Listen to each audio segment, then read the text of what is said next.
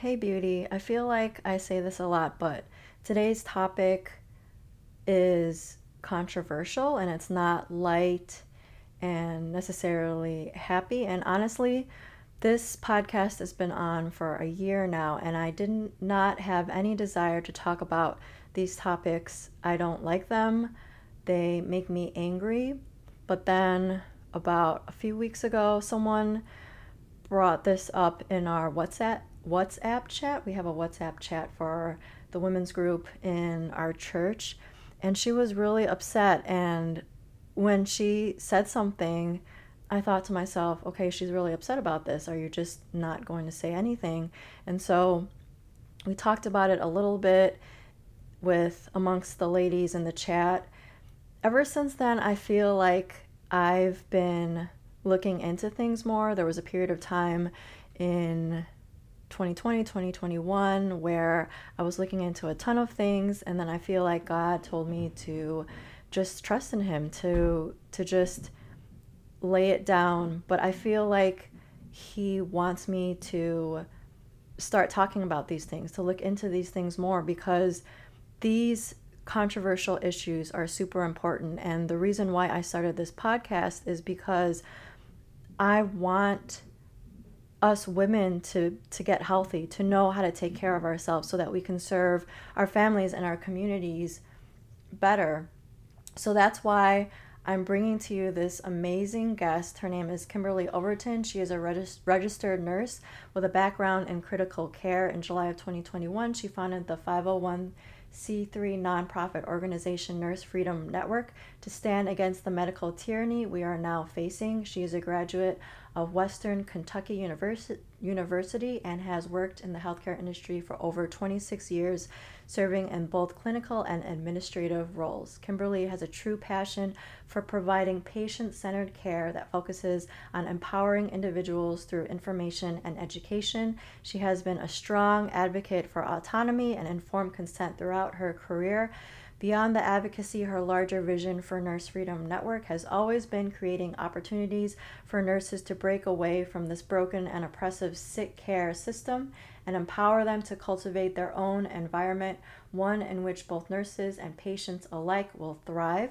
In 2022, she founded Remnant Nursing, a private membership membership association focused on keeping people healthy, well, and away from a corrupt system. Kimberly is also the Wednesday host of the popular radio show radio show Nurses Out Loud on the America Out Loud Talk Radio Network.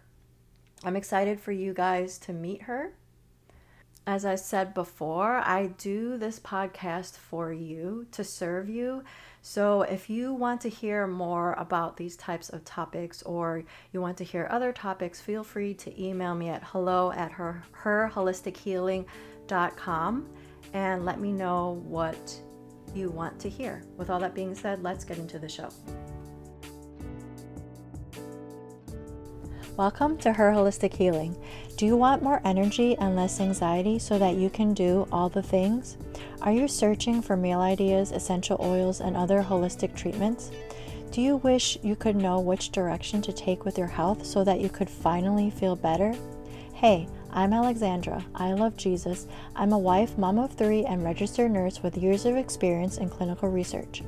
I also wanted more energy so that I could have more fun and keep up with my growing child. I too was confused about all the different diet and treatment options. I too wanted to wake up every day and feel good, but I felt anxious because I couldn't solve the mystery of my health. Until God showed me that He is the source of true healing. In this podcast, you will learn holistic treatments and Bible truths that will lead you to the peace, joy, and freedom that you have been hoping for. So, what do you say we take a break from the mind numbing humdrum busyness? Let's rest and let God be our healer and helper.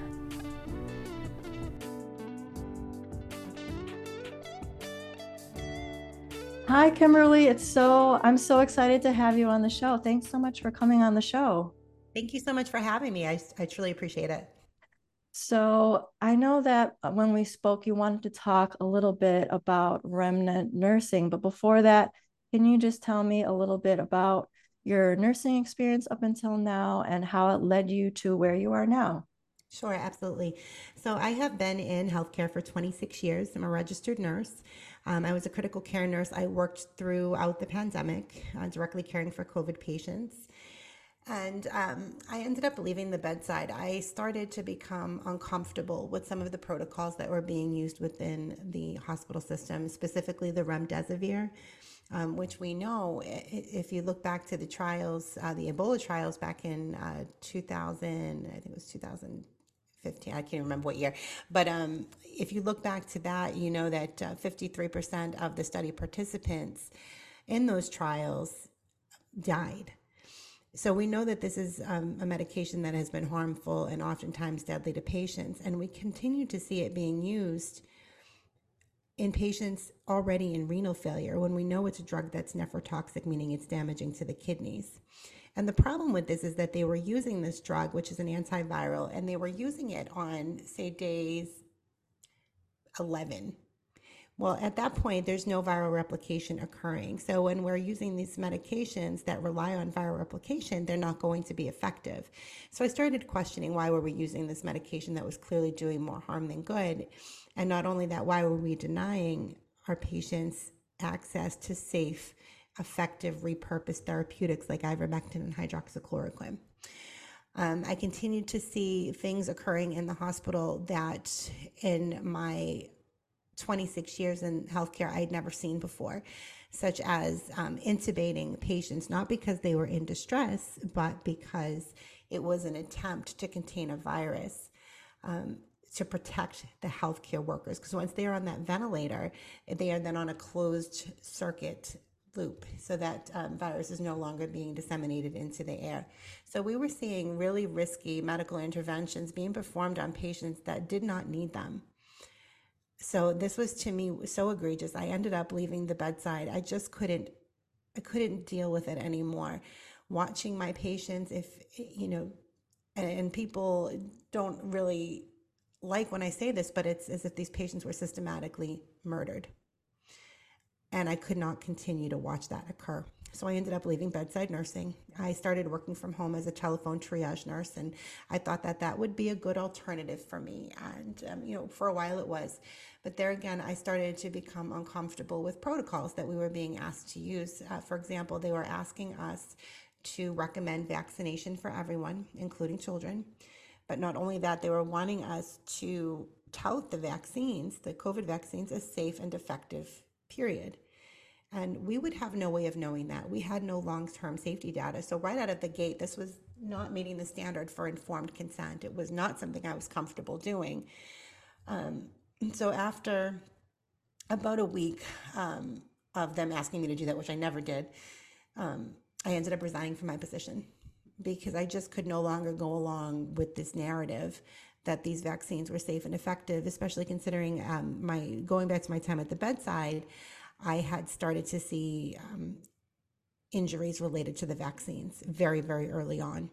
So the short term data was alarming to say the very least. And um, I just, I could not participate in recommending an experimental vaccine like this to these parents that were, were concerned for their children, particularly when, you know, children have um, or actually the, the virus itself, a 99.9815% survival rate.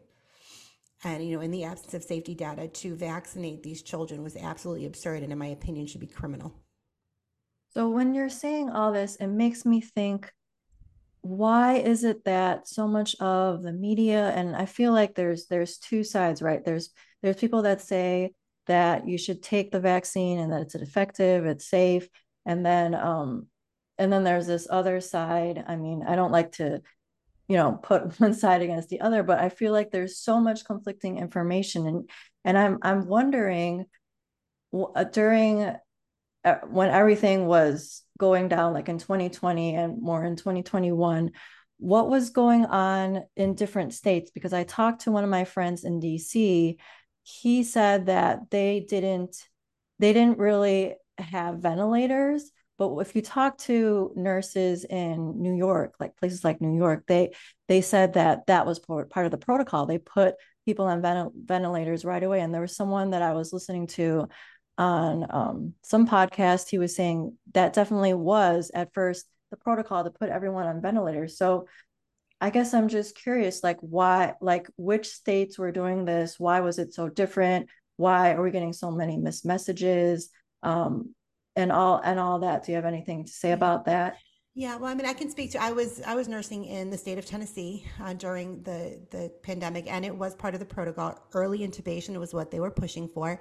Um, I couldn't really speak to other states and why it was different, but or it could go to the, you know, this is just speculation, but it could go back to um, the reimbursement, the reimbursements that you would get at the hospitals. Um, via the the CARES Act and the PREP Act were different, and they they were based upon um, the Medicare numbers for that particular state. So certain states would get far more money than others. So that may have played a role in it. I couldn't really. That's again, that's just speculation. Um, but it, the proto- the ventilators were part of that that protocol uh, initially, and it was get everybody on uh, a ventilator early. And what I was seeing, and you know, the, the financial incentives to these hospitals, they were getting to the tune of like some, where I was in Tennessee, I believe it was uh, $266,000 per hospital admission. They would get money, I, I believe it was close to $39,000 to put them on a ventilator. They would get more if they were on that same ventilator for 96 hours or more. So we were seeing uh, patients placed on the ventilator and left on a ventilator for a lot longer than we would typically used to seeing. Um, so I again I don't I don't know about the different states or why it would be different, but it was definitely something that was being pushed. And it seemed to me when you would go into the hospital, this is why I try to always tell people to stay away from the hospitals at all costs because if you go to the hospital and you test positive for covid you then have a bounty on your head.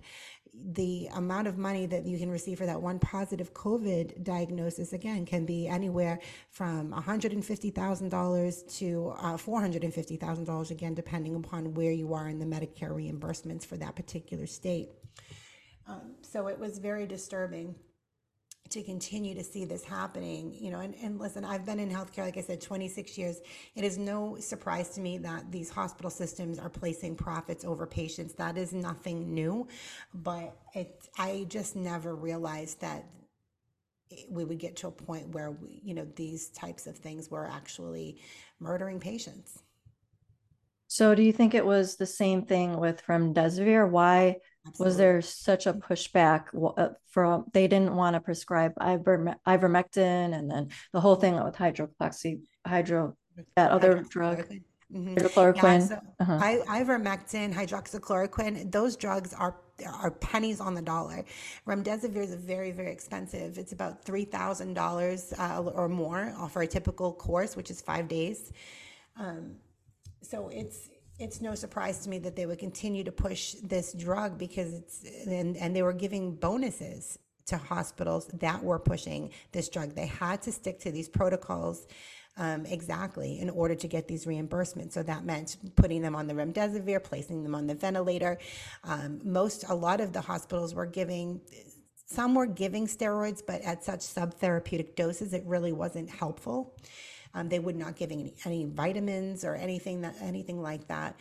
Um, so yeah, we, we just continue to see them sticking to these NIH protocols that were deadly to these patients. It was, you know, over and over again, what we were seeing was, you know, them coming in, popping positive for COVID, and then it's, you know, remdesivir, ventilator, death, wash, rinse, repeat over and over again was what I was seeing throughout my time at the bedside, which was about 18 months of the pandemic. Yeah, I feel the same way when you, whenever someone tells me that they're going to go to the hospital, or I just, I get afraid for them because it's not the safest place to be anymore, right? No, I'm, it's not. I'm wondering when you, like right before you quit, were there other people that were seeing things like did were other people talking about it or was it really just you who was like saying what's going on here? This is crazy. Yeah a lot of people were talking about it a lot of people saw it um, you know but not enough people spoke up. Not enough people were willing to to stand in the gap for these patients and say, you know, listen, I, feel like as nurses, we could have put a stop to this. You know, we should have put a stop to this. The moment that they told us that our patients could not have an advocate at their side, the nurses should have stood up en masse and said no more. And we really had an opportunity. I know that there was, I can't remember what state it was, but they shut down mandates, the vaccine mandates, with 11 IT workers taking a stand. Imagine what we could have done if all of the nurses actually stood for autonomy and informed consent and and the patient's right to have an advocate at their side. Imagine the difference that we could have made. But unfortunately, um, fear is a big component, and many of these nurses were coerced into taking a vaccine that they didn't want to begin with.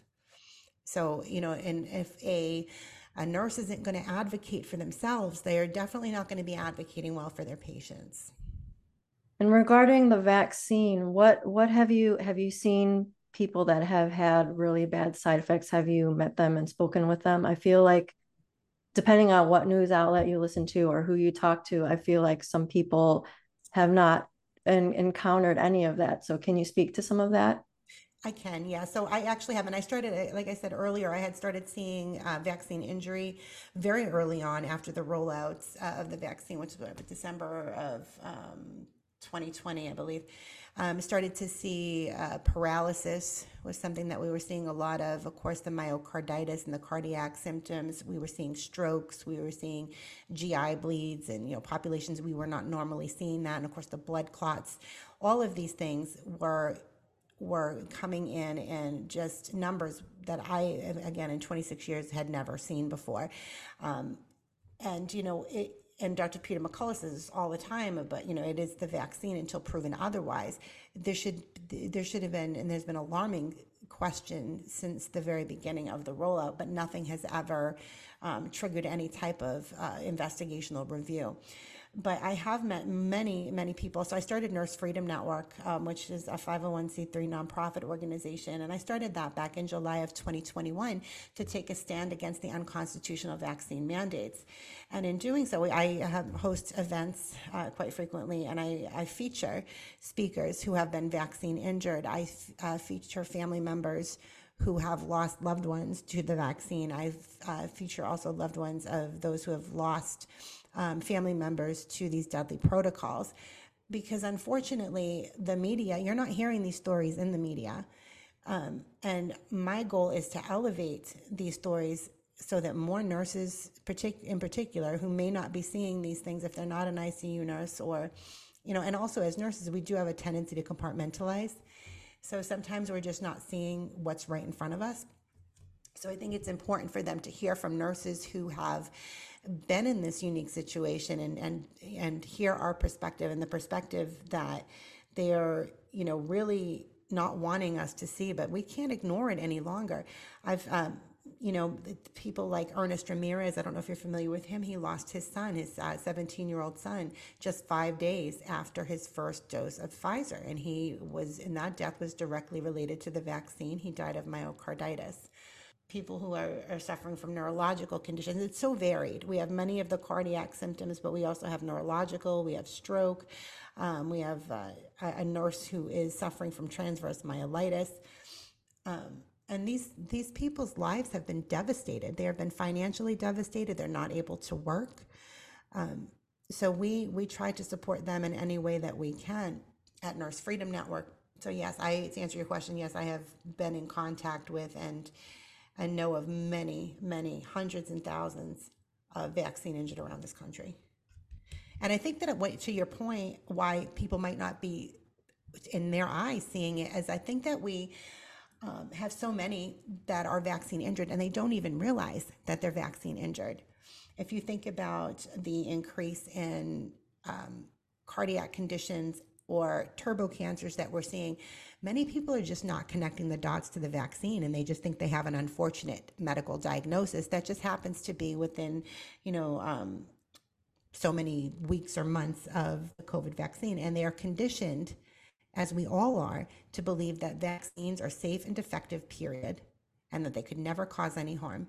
And that's how everybody is conditioned. So nobody nobody ever connects the dots. I've really come to the conclusion, and I will tell you that I didn't come into this fight anti vax. I was pro vaccine my entire life and nursing career. I had all of my vaccines. My child had all of his vaccines. Um, but when these rolled out with such um, little safety information, I, I had concern. Um, so I wanted to wait. And as I saw them push harder and harder for us to get it, I started to become uh, more aware, if you will.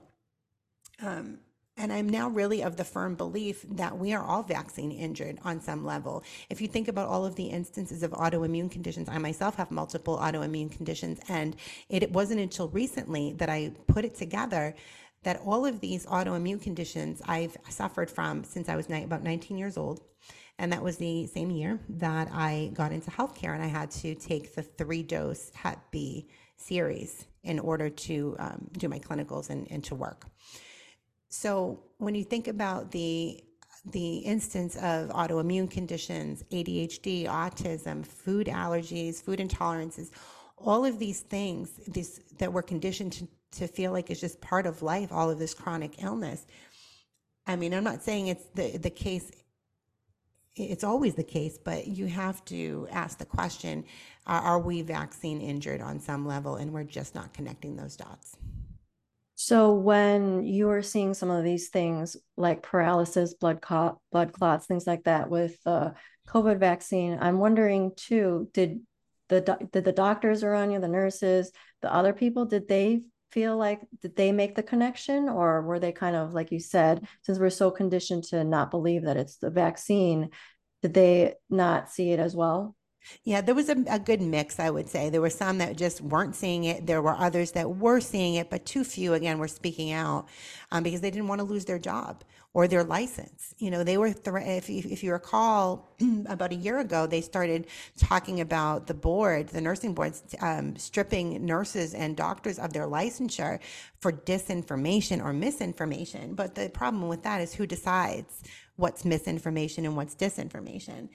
Um, so anybody that was speaking out against the accepted narrative were, was at risk of losing their license. And I've said from the very beginning, you know, they can, you know, if the only way that I can be a nurse and continue to be a nurse is is um, to just abandon all of the ethical principles of nursing, uh, to uh, deny informed consent and autonomy to my patients, then they can have my license they can absolutely take it. Um, so far, so far, so good. Nobody's come to get it. But, you know, I answer to a higher authority than, you know, the CDC or the FDA or anything like that. Um, so I was never going to put my paycheck above a human life. Yeah, I love I love what you're doing and I love that you actually took a stand and I want to thank you for that. Um, I also want to go into um, remnant nursing and some other things that you're you're doing. But before that, I, am interested because uh, when I heard you on another, another podcast, I think you started researching other vaccines. I'll just say for me, I feel like it was divine intervention in 2020 before like early in January before every the world went crazy I feel like I went down this this research trail of the history of vaccines what's really going on with them the true safety and effectiveness and I was it, it blew my mind. And I'm just wondering the things that you found, if you can share some of those things. Yeah, I, I mean, I started going down this rabbit hole much like you did. You know, this COVID really peeled my eyes wide open. The only education that nurses receive on vaccines is safe, effective, and necessary. That's all. Doctors receive maybe a little more than that. You know, so we're always, it's just, a, it's a, honestly, it's a lie that we're sold from the very beginning.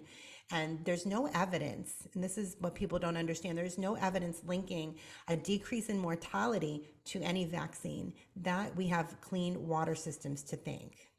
Uh, it's not it's not vaccines. There's zero evidence that it has decreased mortality of any disease. So that's important to remember.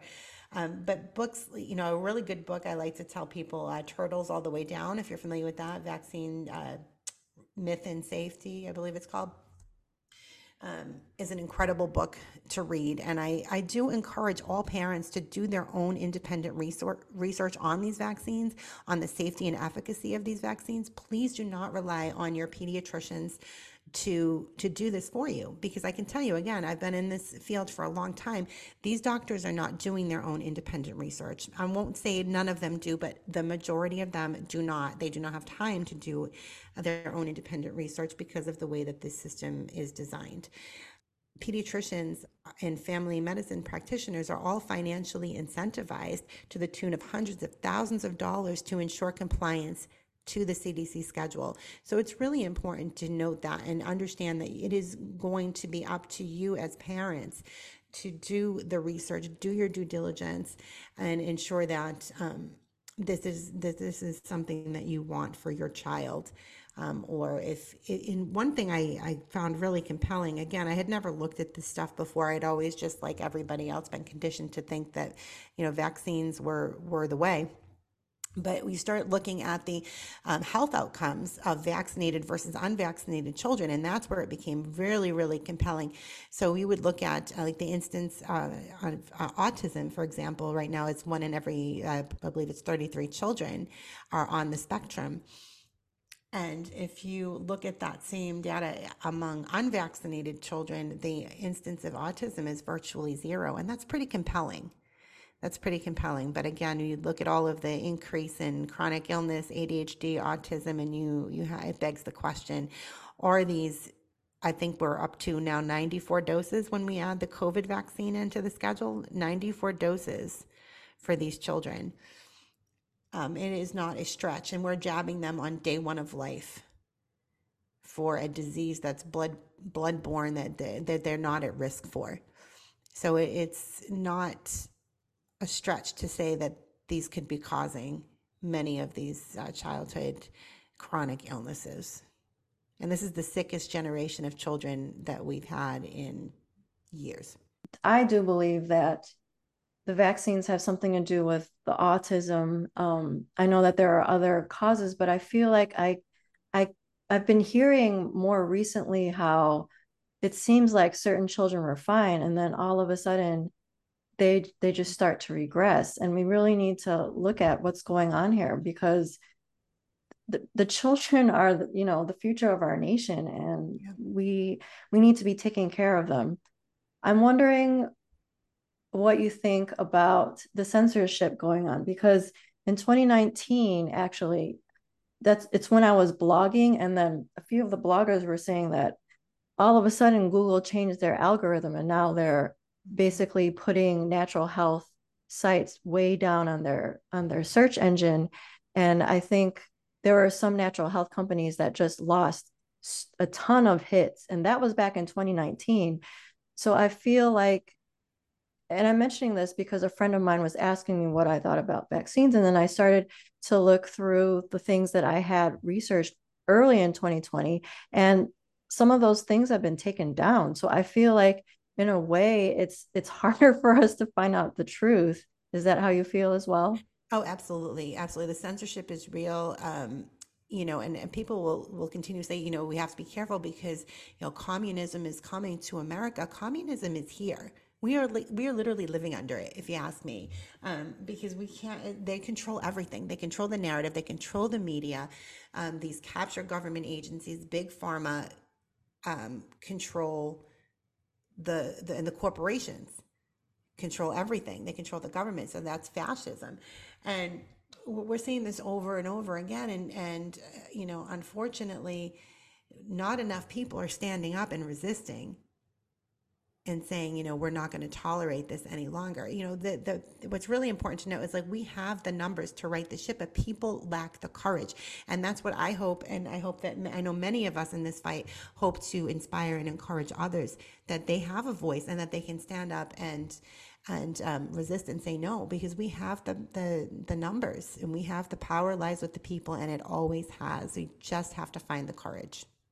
Yeah, I agree. We need to have more courage um, what are some good resources they can look into if they want to find out the sure. truth about vaccines? Yeah, I, I like um, Vac Safety. The, the Vaccine Safety Research Foundation is a, an excellent res, uh, resource. Um, Children's Health Defense is also a good uh, resource. That's children'shealthdefense.org.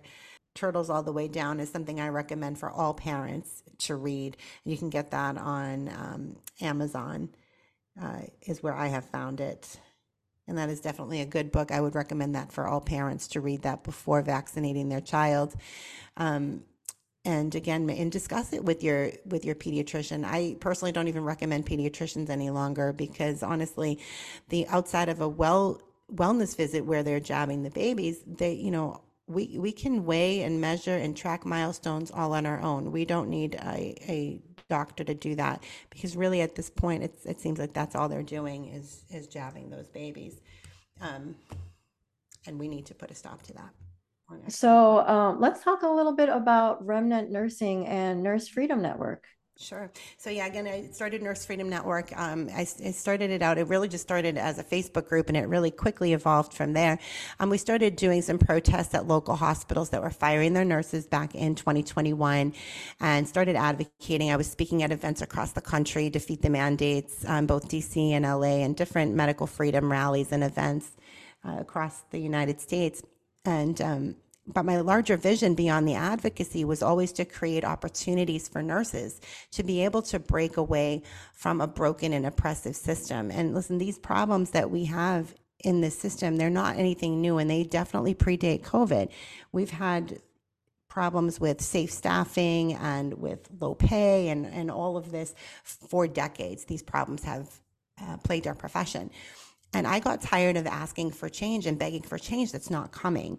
So I decided that it was really, you know, what I wanted to do was create and cultivate an environment where nurses and patients alike are going to be able to thrive. So, alongside of my 501c3 at Nurse Freedom Network, we um, launched Remnant Nursing, which is a 508c1a private membership association. So, we don't answer to the edicts of anyone. No hospital, no insurance company. It's a cash base, uh, cash basis only. We take, you know, obviously credit cards and all of that, but we do not take insurance at all, unfortunately, because we can't can't, that they unfortunately will dictate the care that is provided. So it's private membership association. Um, it's thirty dollars a month to uh, to join the uh, or three hundred dollars for the year. You get a little discount rate if you do the annual uh, membership. But we have an incredible team of nurses that are working with patients and working to keep them healthy, keep them well, and away from a corrupt sick care system. We want to keep them out of the hospitals you know, more and more, I believe that patients are starting to realize that they are safer at home with a nurse if they were to get sick um, than they are going to the hospital. And that's something that we are able to provide. We are doing a lot of virtual work now, but we are also beginning to place nurses in homes as necessary in certain areas. Um, and you know, if it gets to a point where that patient needs to escalate to a hospital, our nurse goes right there with them and they have an advocate at their side throughout that admission. And there's value in that. As I described earlier, what was happening in the hospitals when you come in there with a COVID diagnosis, for example. Um, but th- this is something that we are, all of our nurses are trained in functional medicine and more holistic modalities. If you come out like I did, I was very allopathically trained and I understood that I needed to f- find a different perspective because I started questioning everything after this. And I wanted to learn how to nurse from a different perspective using more holistic modalities. So we have educational programs for nurses that get them trained in uh, functional medicine and homeopathy uh, IV fluid hydration, uh, different different programs like that. And we also offer offer micro franchising opportunities for these healthcare workers, nurses, and others who are interested in um, these different educational opportunities. They have um, the chance to earn up to ninety percent of all their consultations that they do on with remnant nursing based upon how much education they get holistically. That's amazing. I feel like this remnant nursing, it's kind of the first of its kind, right? Or is there anything else like that out there? I mean, there are different, like, there are different, I think it's a very unique business model. I will say that. There are, you know, different, obviously, you know, holistic and functional medicine things that are popping up. But I, I really feel like it's, it's unique in that it's creating these opportunities for nurses who are ready to break away from the system. They know that there's a better way, but they, they're just, you know, they're not ready to, they don't feel like they can or even know that they can do anything, uh, you know, outside of being a hospital employee. And by doing this, we have them come under our PMA. They work under the protections of our PMA. Um, again, they're able to earn um, for a very, it's a very affordable buy-in, and then they are able to earn up to 90% of everything that we bring in the door. The nurse always gets the lion's share. They're doing all the work. Um, and, uh, and and they get this education and they can understand that you know, it doesn't have to be the the way the most depressing thing for me about being a nurse, even pre-COVID, when I worked in the ICU, was that 90%, I would say 85 to probably 90% of everything that we saw work, walk through those ICU doors was completely preventable with lifestyle modification. So being able to actually work with these patients and getting them healthy, getting them well, finding the source of what is causing their autoimmune conditions and eradicating that and watching them thrive is an incredible gift for these nurses. Um, and it's it's you know why we all got into nursing to begin with was to help people, to get people healthy and to provide compassionate care. And that's something that we're able to do outside the system. And um, I think it's been a wonderful opportunity for patients. It's been a wonderful opportunity for nurses and, uh, you know, and then we have different options as well. So for COVID, for example, we uh, we have ivermectin, and we are able to ship ivermectin overnight to uh, we, globally. We can we can we have our PMA is worldwide, so we can ship ivermectin next day around the world. So we um, have kits that we do for prevention, for early treatment, um, for long haul, and for vaccine injury. We have programs for first responders who have been vaccine injured, as well as wellness programs for first responders and for pilots. Um, we've um, worked very closely with U.S. Freedom Flyers, and we offer deeply discounted rates to to their members and to members of um, different first responder groups as well. That's great. That's really exciting. Um, did you want to talk about Nurse Freedom Network or any events coming up, or what else? What else you got? Yeah, we do have an event coming up. Um, so we host the American Freedom Nurses Summit, which is part of the larger American Health and Freedom Summit. And our next one, we've done about three of them so far. Uh, the next one is going to be in Scottsdale, Arizona. It's going to be November 3rd through the 5th. And we're really, really excited about this. We have an incredible lineup of speakers, uh, nurses. Jodi O'Malley will be there. Um, we've got Dr. Richard Urso will be there, Dr. Kat Lindley, Dr. John Witcher, um, uh, Nurse Ashley Grog will be there. Um, just, I mean, just so many incredible speakers. But that's November 3rd through the 5th. And if you're interested in uh, learning more about that, you can go to wellnessparenting.info for tickets. Um, that's uh, the next one that we've got coming up. And then we do hold these about every, I would say, three to four months, and we go to different states uh, around the, the country and trying to, like I said, reach people. We feature vaccine injured and we feature people who have unfortunately lost loved ones to these deadly protocols. Again, just trying to reach more people and, and elevate those stories that you're not hearing in the mainstream media. Yeah, I'm so, I keep saying this, but I'm so glad that you're doing the work that you do. Um, as we close, is there anything else, any tips, any advice, any last words of wisdom that you want to share with our listeners? Yeah, again, I would just impart on people um, to please use extreme caution. Get yourself healthy, get yourself well. Um, constant detox, continual detoxification is, is going to be the way um, forward. We, even if you're not vaccinated, um, we have to be concerned about uh, shedding as well. So, uh, really, and, and really, there's no end in sight. And it's not just the vaccines. It's, you know, whether it be the, the air we breathe, the food we eat, the water we drink, you know, we're, we're being attacked from every angle. So the best defense that we have is to get ourselves in optimal immune health. So continual detoxification is so, so important. Um, that is something that we can help with at Remnant Nursing. I will tell you if you want to visit us, you can go to remnantnursing.org. Um, and learn more about what we do. And I would encourage you to sign up for a membership. You can cancel anytime. Um, we've had 100% positive feedback. People are having a wonderful experience with our nurses, and they're actually getting well, which has been amazing to to witness. So again, stay out of the hospital at all costs. Do not test for COVID. Um, you can refuse. You can refuse any medical intervention. Always be aware of that. And our nurses, um, aside from doing the coaching and all of that and the ivermectin for COVID, we also do advocacy. We are also partnered with, and I think I should mention this, we're partnered with um, Pure Blood Registry, where we are advocating for uh, people who are looking to procure unvaccinated blood for med- uh, blood transfusions and um, planned medical procedures. So we do offer those advocacy services as well. Um, so please feel free to reach out to us through the website at remnantnursing.org, and we are happy to connect with you.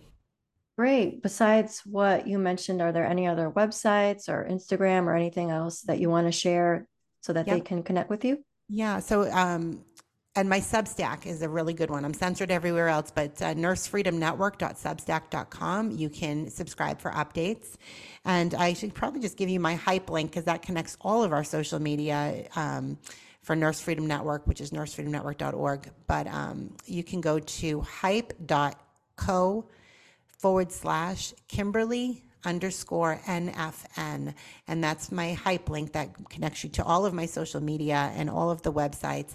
And also, I would be remiss to tell you that I am also the Wednesday host on Nurses Out Loud on the America Out Loud Talk Radio Network. Um, so that's another um, thing you can follow, and that is included in that link as well.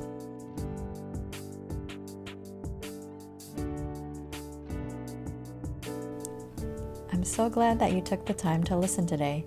If you liked what you heard, will you leave me a review on Apple Podcasts so that this show can reach more people?